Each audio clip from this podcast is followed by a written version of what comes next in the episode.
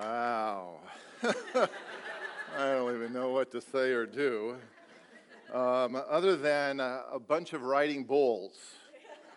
Really? It's, uh, I think he's talking about mechanical bulls is what we'll have on the property, not so.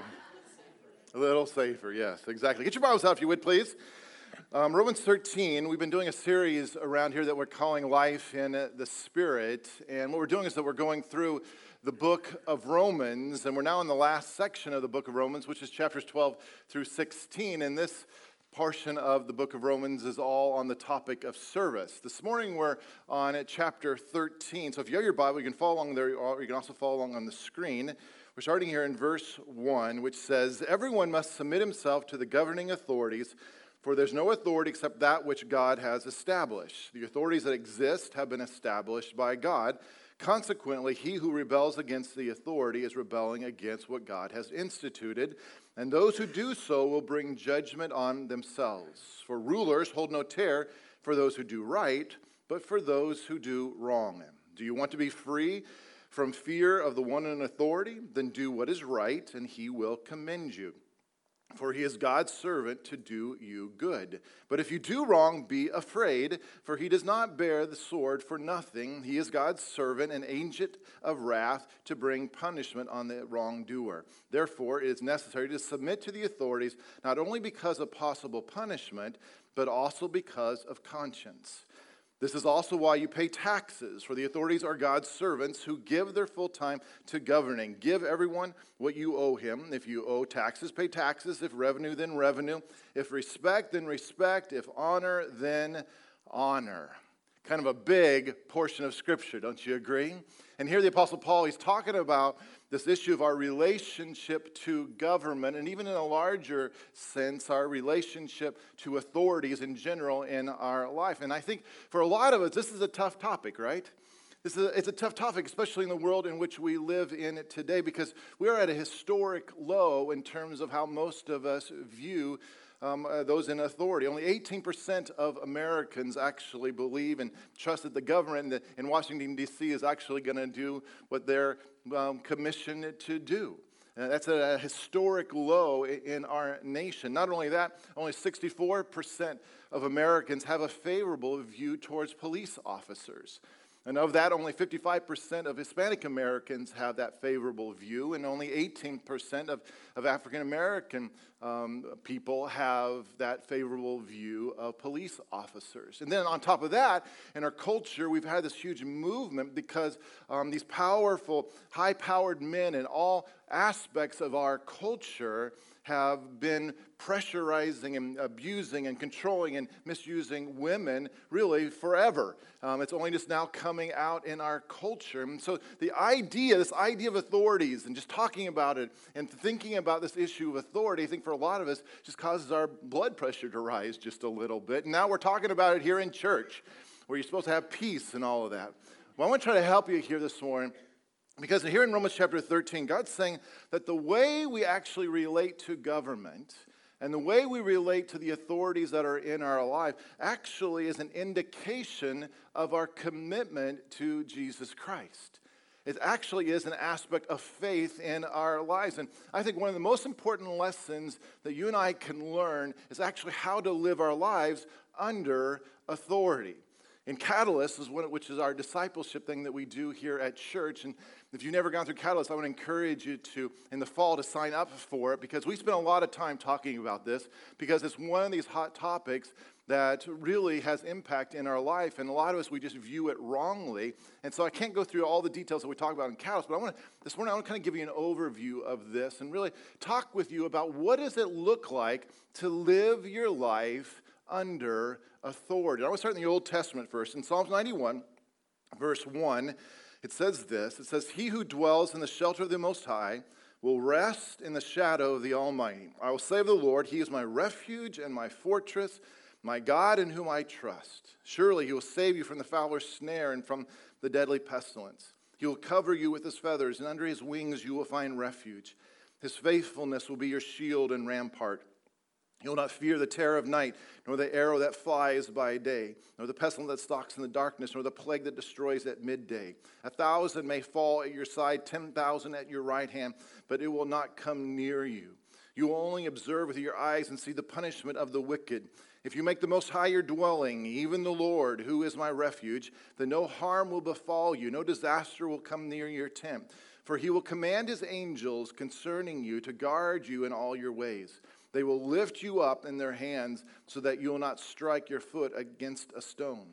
You will tread upon a lion and the cobra. You will trample the great lion and the serpent. Because he loves me, said the Lord, I will rescue him. I will protect him, for he acknowledges my name. He will call upon me, and I will answer him. I will be with him in trouble, and I will deliver him and honor him. With long life will I satisfy him and show him my salvation. And so here David's, he's describing what it means to, to live your life under God's covering. And when we live our lives under God's covering, there's protection, there's freedom, and that's when we see the answers to our prayers happening. But I want you to notice here at the beginning in Psalms ninety-one that it starts out by saying, he who. In other words, there's a condition here. There's con- there's condition for us to be under God's covering. And so the question is then, who is he who's under God's covering? Well, the psalmist describes here that the one who's under God's covering is the one who's under God's authority. And here's where I think so many of us get this all mixed up, and I think there's a disconnect for so many of us, because I think for so many of us, we just don't understand what it means to live our lives under God's authority. And so as a result, I think so many of us, we tend to leave our jobs, and we leave our cities, and we leave our churches, and we leave our, even, our, even our families where God has, plant, has planted us, because we disagree or we have issues with the authorities in our life, or we use the God card, and we say, God said, and, and so it doesn't matter what any of the authorities in my life Life are saying. God spoke to me, and so therefore I'm going to do this. I'm going to make this decision. Or we make decisions in our life without ever thinking about or consulting the authorities God's placed in our life and getting the blessing of those who are in authority in our lives.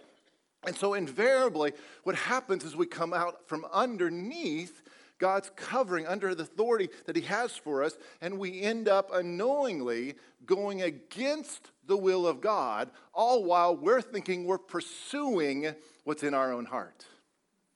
And unknowingly, you can come out from underneath that protection, out from underneath that freedom and what God is wanting to do in your life, because you're pursuing what you think is good. Then you need to understand, again, what the psalmist describes is that when we're under God's authority, there's protection, there's freedom. And you're going to see, actually, that's when faith thrives, is when we're under authority. Look at this in Matthew chapter eight, verse five. Jesus tells the story um, in, in, in an example that he encountered in Matthew eight, verse five. It says, when Jesus had entered Capernaum, a centurion came to him asking for help. Lord, he said, my servant lies at home, paralyzed and in terrible suffering. Jesus said to him, I will go and heal him. And the centurion replied, Lord, I do not deserve to have you come under my roof, but just say the word and my servant will be healed. For I myself am a man under authority, with soldiers under me. I tell this one, go, and he goes, and that one, come, and he comes. And I say to my servant, do this, and he does it. When Jesus heard this, he was astonished and said to those following him, I tell you the truth, I have not found anyone in Israel with such great faith. I say to you that, that many will come from the east and the west and will take their places at the feast with Abraham, Isaac, and Jacob in the kingdom of heaven. But the subject of the kingdom will be thrown outside into the darkness, where there will be weeping and gnashing of teeth. Then Jesus said to the centurion, go, it will be done just as you believed it would. And his servant was healed that very hour. Here was a man who understood authority. He understood how to be in authority. And he understood how to submit then to authority. And look at the results. The first result was faith.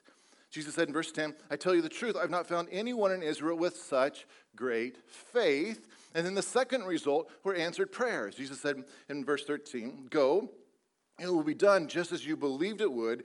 And his servant was healed at that very hour. Now, think about what's going on here, because Jesus equated this man's understanding of submission to authority as faith. Did you see that? Jesus equated this man's understanding of submission to authority as faith. And as a result, this man's prayers were answered in very dramatic ways. Now, I don't know about you, but I want to learn how to live my life that way. I want to learn how to live my life in so much where I live my life under authority so that Jesus can also say to me, you have great faith. Go, and it will be done for you just as you believe. I want to learn how to live my life under there. And what you'll see throughout Scripture is that when we live our lives under God's covering, under God's authority, that that's when faith thrives. That's when there's freedom. That's when there's protection. And that's when you see God's answering your, your prayers here. And so go back to Romans chapter thirteen, verse one, and look at how Paul describes it. He said, everyone must submit himself to the governing authorities, for there's no authority except that which God has established. The authorities that exist have been established by God. Consequently, he who rebels against the authority is rebelling against what God has instituted, and those who do so will bring judgment on themselves. Now, Paul talks about three things about authority here just in these couple of verses. Number one, God is the source of all authorities in the universe. So Paul sets this first as a foundation. When you start, we start talking about authorities, it's important for you to understand that God's the source of all the authorities in the universe. Now, here's what we need to understand. Because when the Bible talks about authorities, he's not talking about a person. He's talking about a position. And this is a really important delineation for us to all to understand, because for so many of us, the reason why we get derailed when we talk about authority is because we think about the people in those positions. But Scripture, when we talk about authority, is talking about the position, not the person that's in that position. That's a really important thing to understand, because so many of us, the reason why authorities messes up is because we think about the people who have really abused authority.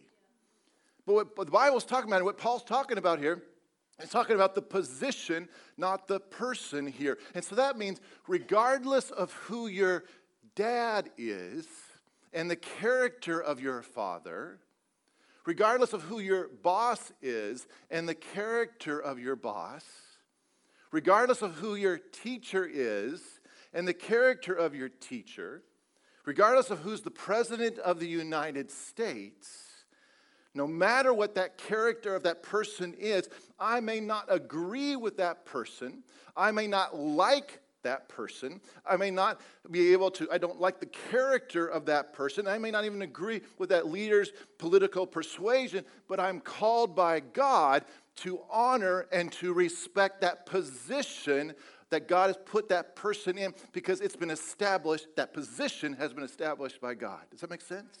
It's not about the person, it's about the position. And for those of you who've been in the military, you understand that far greater than any of us civilians here in the room. Because as the, those of you who've been in the military, as a soldier, you salute the uniform, not the person in the uniform. You may not even know who that person is in the uniform, but you salute the uniform, right? And, no, and so you might detest, or you might not even know or like that person, but you still honor and respect and salute that that uniform, because it's the position of authority there. And that's what Paul's talking about. God's the one who established these authorities.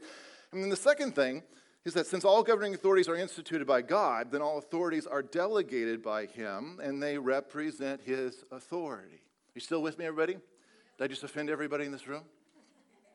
You still, come on, please, please, please stay with me if you would. So all authorities are delegated by him, and they represent his authority.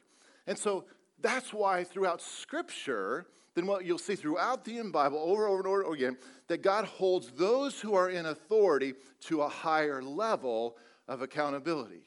Because those people who are in those positions have been delegated by, and they represent his authority. Look at this in Psalm seventy-two, verse one. It says, endow the king with your justice, O God, the royal son with your righteousness. You will judge your people in righteousness, your afflicted ones with justice. Verse four, he will defend the afflicted among the people and save the children from of the needy. He will crush the oppressor. Verse twelve, for he will deliver the needy who cry out, the afflicted who have no one to help.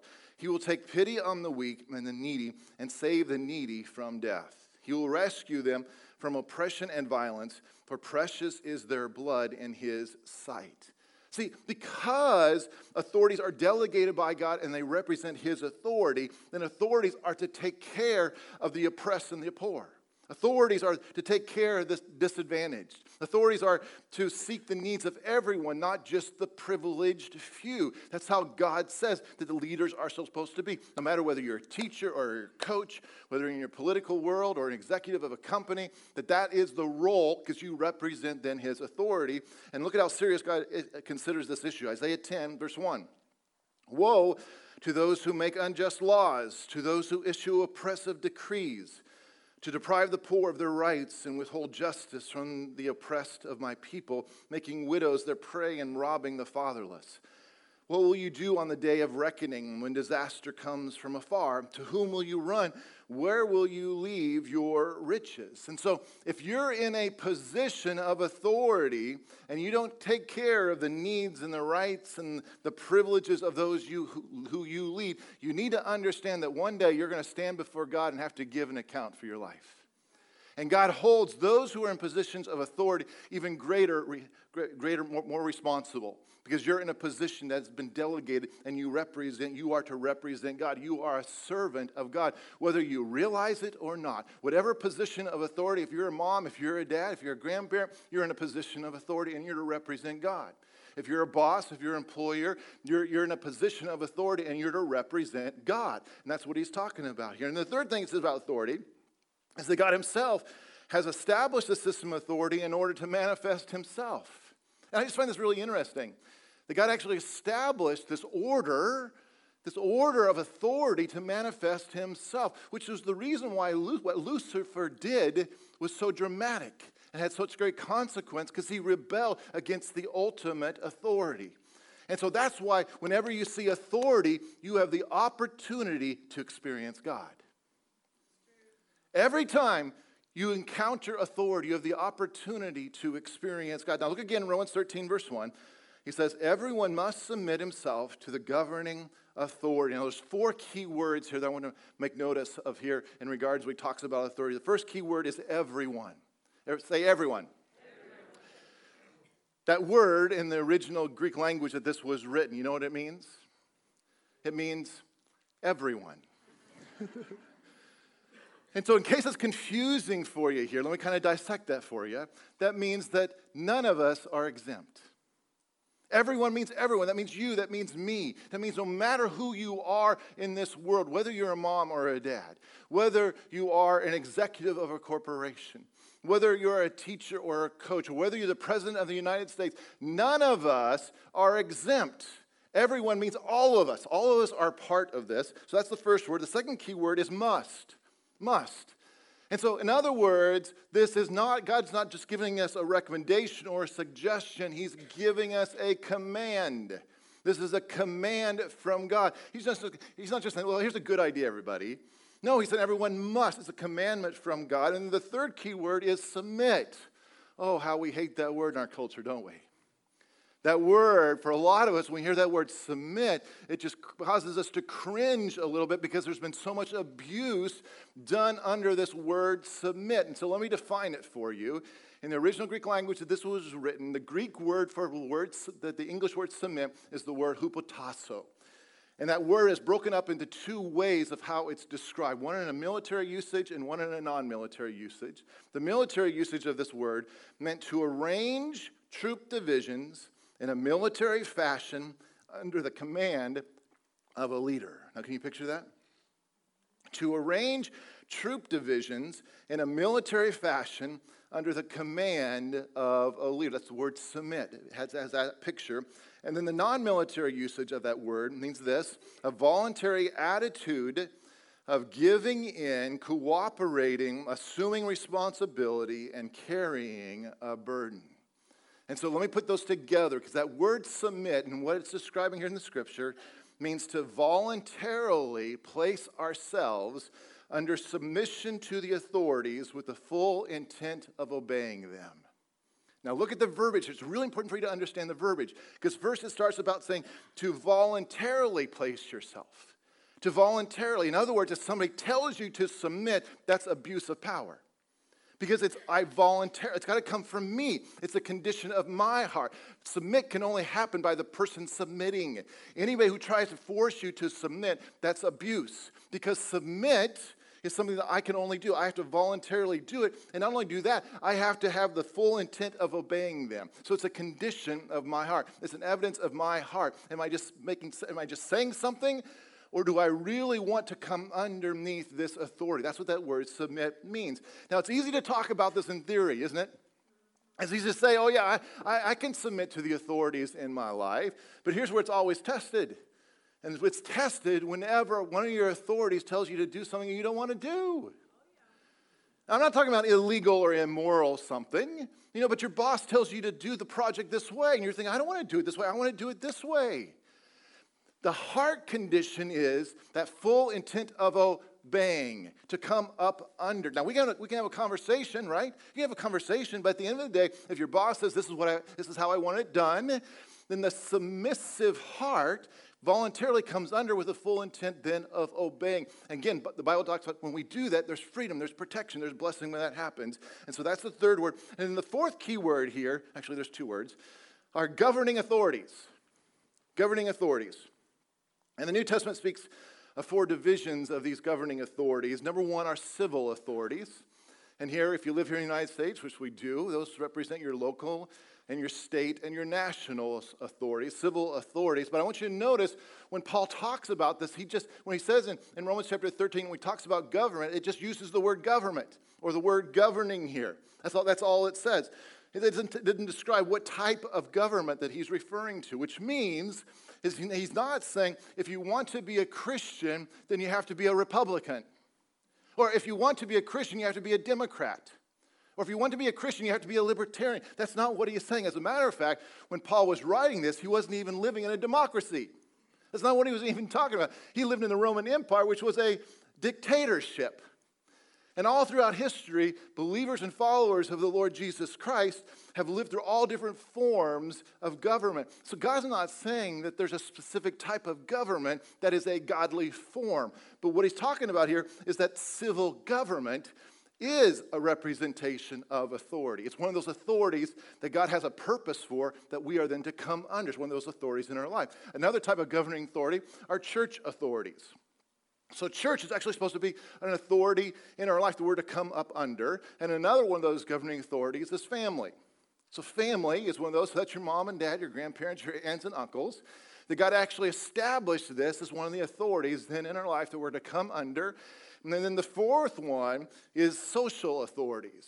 And so these are your bosses. These are your, your employers, your, your teachers, your, your coaches, um, those that are more in, in a social sense. That's, a, that's the fourth branch of governing authorities that Scripture says we're to come under. And so look again in Romans thirteen, one. Let me expand and define this verse because it says everyone, so that means you and me, must, so it's a commandment. God's commanding us to do this. Submit, so that's voluntarily place ourselves under submission to with the full intent of obeying, so everyone must submit himself to the governing authorities, so the civil authorities, the church authorities, the family authorities, the social authorities, for there is no authority except that which God has established.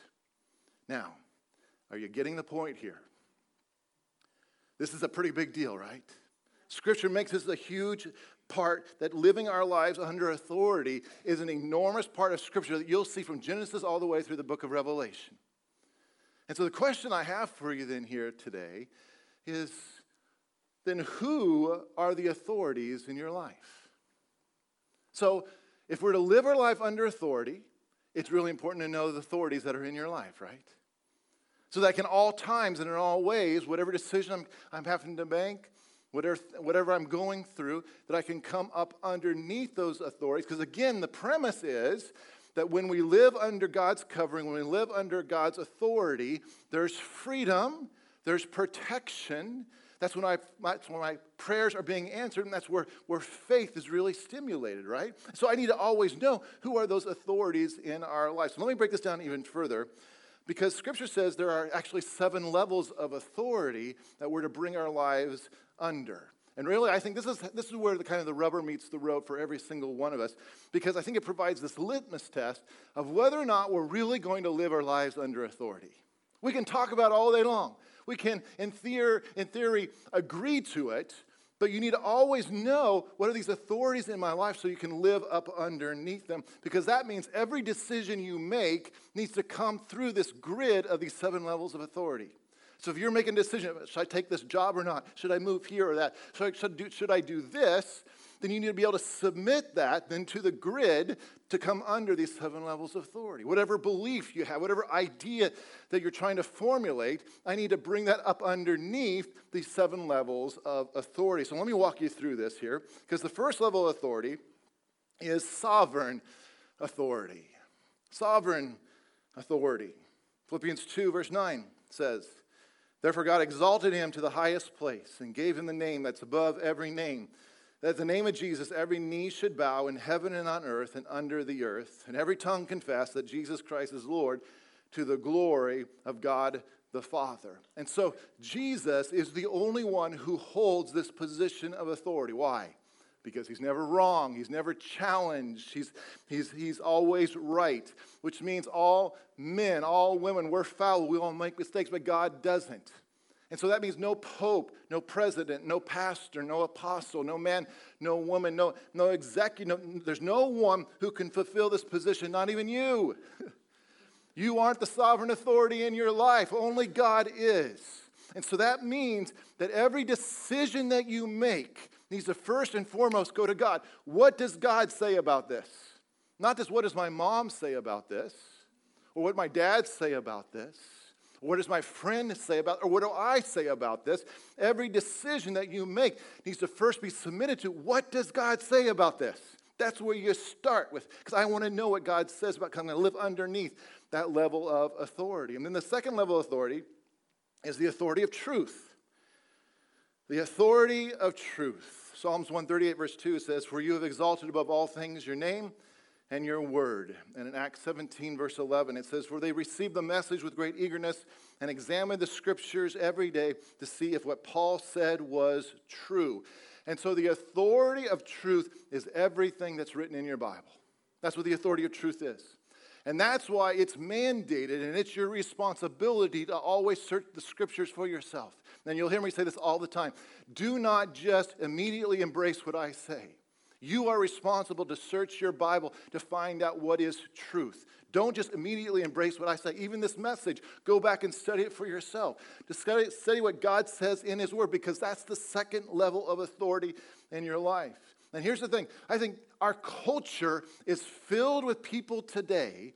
Our culture is molded by people today who, who do not have these two first two authorities in their life. You can see the evidence of the lack of sovereign authority and the authority of truth in people's lives in vast array. And I would suggest to you that you are probably really close to living your life that way too. Because the pressure of culture is outside of these two authorities. Because when, the, when you don't have sovereign authority first and foremost in your life, and you don't have authority of, of truth in your life, then what happens is that truth becomes relative. And that is the, the theme of our culture. Truth is relative. Whatever feels good, do. Whatever your emotions say, go ahead, go ahead and do that. Whatever your thoughts are, follow through on that. Whatever your hormones are raging, just embrace that. Whatever people say, just, just follow that through. Embrace what people say. This is how you'll know whether these two are established in your life, is if you follow that mode. If you're just doing what feels good, if you're just following your emotions, if you're just following your thoughts, if you're just following your hormones, if you're just following what everybody else says, then you will know that these two are out of place. And so these two have to first and foremost be established in our life to come up underneath the authority. So what does God say about this? I'm feeling this. What does God say? So I look at the Bible. What's Scripture? What's written down in Scripture? I feel this, I think this, but what does Scripture say? And so coming under authority means, okay, doesn't matter how I feel, doesn't matter what I think, this is what God says. And so I submit in my life to that, not my feelings or my thoughts or what everybody else is saying. Which then brings me then to the third level of authority, and that's the authority of conscience. The authority of conscience. Look at this in Romans chapter fourteen. And I'm going to read it to you out of the Message just because I think it's fun. It's a, It takes it a little bit ways. It's not completely there, but it's a paraphrase there, but I think you'll understand it. Romans fourteen, verse one, it says, "Welcome with open arms, fellow believers who don't see things the way you do. And don't jump all over them every time they do or say something you don't agree with, even when it seems that they are strong on opinions but weak in the faith department. Remember, they have their own history to deal with." Pretty good advice right there. "Treat them gently. For instance, a person who has been around for a while might well be convinced that he can eat anything on the table, while another with a different background might assume that all Christians should be vegetarians and eat accordingly." You have to read the original translation to understand the difference here. That's why I think this one's funny. "But since both are guests at Christ's table, wouldn't it be terribly rude if you fell to criticizing what the other ate or didn't eat? God, after all, in- invited them both to the table. Do you have any business crossing people off the guest list or interfering with God's welcome? If there are corrections to be made or manners to be learned, God can handle that without your help. Or say one person thinks that some days should be set aside as holy, and another thinks that each day is pretty much like any other. There are good reasons either way. So each person is free to follow the convictions of conscience. What's important in all this is that you keep a holy day. Keep it for God's sake. If you eat meat, eat to the glory of God, and thank God for prime rib." Everybody say amen to that one. "If you're a vegetarian, eat vegetables to the glory of God, and thank God for broccoli." I'm sure somebody has an amen with that one too, but it's a little less, right? "None of us are permitted," that's a little squeaky, "none of us are permitted to insist on our own way in these matters. It's God we're answerable to, all the way from life to death and everything in between, not each other. That's why Jesus lived and died and then lived again, so that he could be our master across the entire range of life and death and free us from the petty tyrannies of each other." So where does that leave you when you criticize a brother? Um, uh, and where does that leave you when you can condescend to a sister? I'd say it leaves you looking pretty silly or worse. Eventually, we're all going to end up kneeling side by side in the place of judgment facing God. Your critical and condescending ways aren't going to improve your position there one bit. Read it for yourself in Scripture. As I live and breathe, God says, "Every knee will bow before me. Every tongue will tell the honest truth that I and only I am God." So tend to your knitting. You've got your hands full just taking care of your own life before God. Again, it's a fun way of, you kind of paraphrase this a lot because I'll let you read it in your, your own translation there. But what he's talking about is that all of us, we have these we have these personal convictions or internal codes of way of doing things. In other words, it's our, our conscience. And so examples of this are, you know, what are we supposed to eat? As a Christian, what am I to eat or not eat? As a Christian, am I what am I to drink or not drink? As a Christian, what am I to wear or not wear? As a Christian, what movies do I go to or not go to? As a Christian, what music do I listen to and not listen to? These are all uh, issues of our conscience. But here's the thing you have to remember when it comes to this authority of conscience, because this authority of conscience only has authority in your life when the Bible says nothing about it, or if it's a little bit more gray, it's unclear. Does that make sense? Because the authority of conscience is your third level of authority. It's not your first, it's not your second. So you don't you don't go first and foremost to your authority of conscience. You go first to the authority, sovereign authority. But your authority of conscience is an authority. And when we talk about authority of conscience, this is where conflict then arises between believers. Because up to this point, we all agree. Because God's the same for you and for me. He's the same yesterday, today, and forever. And so when we look at our decisions and we look at what we believe, and we ask what God says about this, we're going to come up with the same conclusion. But as soon as we go to this level three, now we're, that's where differences come in. Because now your conscience is going to say different things than my conscience will. In other words, I may fully believe as a Christian I cannot wear black clothing. No offense to all of you wearing black today. Because for those of you who are in black today, you as a Christian, I don't, have, I don't have any problem in wearing black. Or I can be fully convinced as a Christian, I can't, I can't drink alcohol. But for some of you, you're, you're thinking, I don't have any issue with drinking alcohol. That's the issue of your conscience. That's what he's talking about here. And, and to expound on this just a little bit more, I think this is where churches and pastors make huge mistakes. Because what pastors can do and what churches can do is that, that we can teach our conscience instead of Scripture. And we can equate our conscience with what's Scripture. And let me just suggest to you that's abuse of power. It's abuse of power. Because it doesn't matter what my conscience says. It matters what Scripture says.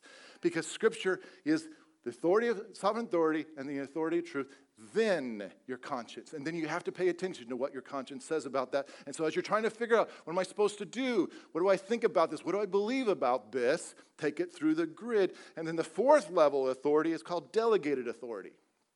Delegated authority.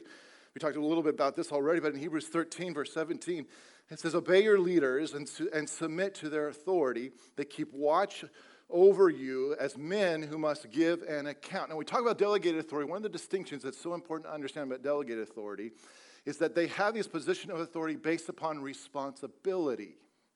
That's a really important delineation to have in your head. Delegated authority is not given based upon talent, gifting, intelligence, or character. Those of you who are parents didn't have to go through a character test to become a parent. You didn't have to go through a talent test and make sure you had everything you needed to know before you came. It's responsibility. Delegated authority is based upon responsibility, not based upon ability. That's really important delineation for you to, to understand. And so this is, I think, it gets a little confusing for us, because when we talk about um, these, these different delegated authorities, so this is, these are your parents, these are the social, this is your church leaders, these are the government leaders, that's, that's your, the delegated authorities in our life. But where it gets so confusing and challenging for us is what happens when somebody of your delegated authority tells you to do something that's against Scripture or what God has said. What do you do when delegated authority disagrees with what Scripture says? Well, this is why it's so important to understand what the Bible describes for us, because Paul talks about in, in Philippians chapter three that we have our citizenship in heaven. And so, yes, I'm a citizen of the United States, but I'm also a citizen of heaven. I have both of these citizenships that I am to be loyal to. I have double allegiance here. So how do we keep these in balance? This was really the, the, the thing that the Pharisees were tempting Jesus with in Luke chapter twenty when they were trying to get, get him to, to stumble here. And look at how Jesus differentiates this. Look at this in Luke twenty, verse twenty-two. He says, the question was, is it right for us to pay taxes to Caesar or not? Jesus saw through their duplicity and said to them, show me a denarius. Whose portrait and inscription are on it? Caesar's, they replied. He said to them, then give to Caesar what is Caesar's, and to God what is God's. Now understand, it's really important to understand what this delineation he's making here, because in Jesus' day, Caesar declared himself to be God. But what did Jesus say? Give to Caesar what is Caesar's, and give to God what is God. So in other words, Caesar is not God. So, give to Caesar what is Caesar's. What do we give to Caesar? Give your taxes. They're part of Caesar's. But give to God what is God. What belongs to God? Your heart, your life, your, de- your devotion, your worship. He made the delineation here. And so for those first disciples of Jesus Christ, this was going to get almost all of them killed. Because they were willing to obey Caesar in almost everything except this. Caesar is not God. And so when delegated authority disagrees with sovereign authority, authority of truth, that's where civil disobedience comes in. Because you start at the top, not down at the bottom. Delegated authority is your fourth level of authority. And so no matter what, if your conscience disagrees with Scripture, you follow Scripture, not your conscience. If your delegated authorities disagree with Scripture, you follow Scripture, not your delegated authorities. And so then the fifth level of authority is the authority of customs.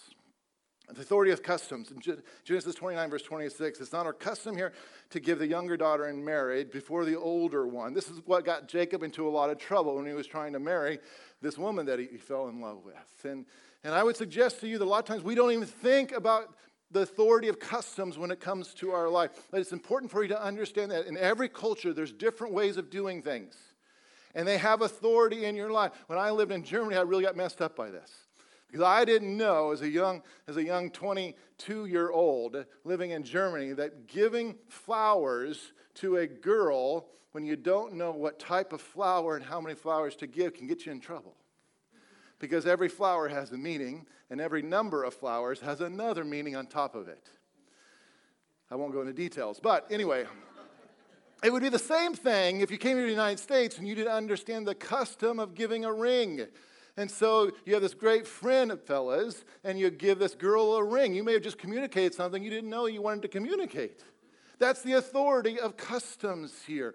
We have in our, in our still in the United States, we have dry counties. So drinking is a cultural thing. Drink or, or not drink, depending on what, what county that, that you live in. And so it's important, again, that we take what the decisions that we're making and our beliefs and ideas through this grid. First and foremost, through sovereign authority, then the authority of truth, then the, then your, the authority of your conscience, then delegated authority, and then the authority of, of cult customs. And then the sixth level is stipulative authority. Stipulative authority. Jacob ran into this one as well in Genesis twenty-nine, verse eighteen. I will work for you for seven years in return for your younger daughter, Rachel. And so stipulative authority is based upon the terms and conditions of, a, of an agreement. So that's signing an honor code. That's, that's giving your, your word. It's making a promise. It's signing a contract. You come under the terms of the agreement, and that is part of an authority that you're to come under. And so that's, that's the sixth level. And the final level is called functional authority. Authority, functional authority. And the difference between functional authority and delegated authority, remember, delegated authority is based upon responsibility. Functional authority is based upon ability through training, through skill, through gifting, through impartation, through education. And so examples of functional authority in your life, um, anybody, it, it, it, if you don't know how computers work and your computer crashes, you go, you call somebody who understands computers and they come and help you with your computer, that person has functional authority because they're an expert in something.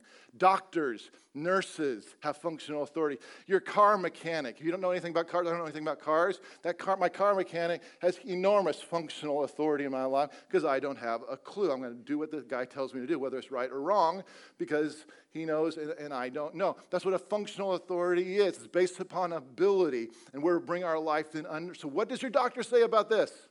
You better listen, because he has functional authority. Now, so those are the, that's the seven-level grid that we're then to bring our lives under. But there's one more important aspect I need to run through real quick before we end. It's at the end of Romans chapter fourteen, verse thirteen. It says, therefore, let us not judge one another anymore, but rather resolve this, not to put a stumbling block or a ca- or cause to fall in, uh, in our brother's way. I know, and I'm convinced by the Lord Jesus, that there is nothing unclean of itself, but to him who considers anything to be unclean, to him it is unclean. Yet if your brother is grieved because of, of your food, you are no longer walking in love. Do not destroy with your food the one for whom Christ died. Therefore, do not let your good be spoken of as evil, for the kingdom of God is not about eating or drinking, but of righteousness and peace and joy in the Holy Spirit. For he who serves Christ in these things is acceptable to God and approved by men. Therefore, let us pursue the things which make for peace and the things by which one may edify another. Do not destroy the work of God for the sake of food. All, all things indeed are pure, but it is evil for the man who eats with offense. It is good neither to eat meat or drink wine or do anything which your brother, which your brother stumbles or is offended or is made weak. Do you have faith? Have it to yourself before God. Happy is he who does not condemn himself in what he approves. And so Paul talks about there's one more enormous authority that we have to live our lives under. This is the highest level of authority, and that is love. That love covers all these other. Love is the last one that we go through. And so no matter what, I'm, what decision that I'm making or what belief or idea that I have, when I take it through this grid of authority, if I come out with freedom that I can do this. So in other words, I make a decision as a Christian, I can wear black clothes. Or I can make it through this grid, and as a Christian, I can drink alcohol. No matter what decision or idea that you, you take through this grid and you live under, when you find that freedom, I then also have to be aware of everybody else around me. Because in my freedom, if I cause somebody to stumble, I've missed the whole point. And so I need to be aware of my brothers and sisters around me, and I will then intentionally let go of my freedom to wear black clothes, my freedom to drink, or whatever it might be. I'm using kind of crazy examples here today. I let go of that because I don't want to cause you to stumble. And so if I don't know you, I'm going to make sure I don't do those things in your presence so as not to create a stumbling block. That's what he's talking about here. Listen, folks, the big picture that he's talking about, that God created these authorities in our life for our protection, our blessing, our freedom, and when we live our lives under authority, that's where faith is really able to stir, and that's where you see God move in tremendous and dramatic ways. Does that make sense? And so that's why every decision that you have, Don't bring your authorities into it. Don't just make decisions by yourself because you're coming outside. No matter what you're doing, the thoughts that you have and the ideas that you have, bring authorities into it because then you're going to find protection. Then you're going to find blessing. This makes sense, everybody? I know I just ran through a whole bunch of stuff. We changed the side of the service here so I could speak a little bit longer than normal. I apologize for that. But chapter thirteen, oh, it's a big one. It's a big one, and so I just threw a whole bunch out. I hope you're ready to come to Catalyst in the fall. We'll, we'll spend a lot more time talking about. Why don't you stand up on your feet here? Let me just pray over you here as we are going to get ready to leave. And so, Father, I pray for every one of us. God, you know the culture in which we live in. God, you know what's happening in our society. You know even our own feelings and where we've been hurt and and controlled by and misused by and and abused by authorities in our life. God, you know all of that. And, and so, Father, I pray that you would even do a work in our own heart. God, that you would heal us from the pain and the torture and the abuse that's happened to us by the authorities that are over us. And, Lord, I pray for each person who is in a position of authority. And the reality is that every one of us are in some position of authority. So I pray for all of us, that God, that we would represent you well. As we go into this week, that we would represent who you are to those that we are serving. Lord, that we would bless those around us. Lord, we would fight for those without a voice. Lord, we would pay attention to the hurt and the downcast and the, the downtrodden. Lord, that we wouldn't just look at those things that, that everybody else is looking, but God, that we would truly represent you this week in our positions of authority. And so, Father, I pray, just continue to teach us, show us how to live our lives under authority so that we can walk in freedom, that we can walk in your blessing, or we can walk in your protection, that faith would really stir inside of our lives. And so, Lord, I just speak and release your blessing on these people to walk in all that you have for them, to walk in the purposes and plans that you have for their life. And I pray it in Jesus' name. Amen. Amen. Amen. God bless you, everyone. Thank you so much for coming to church here today. We'll see you next week.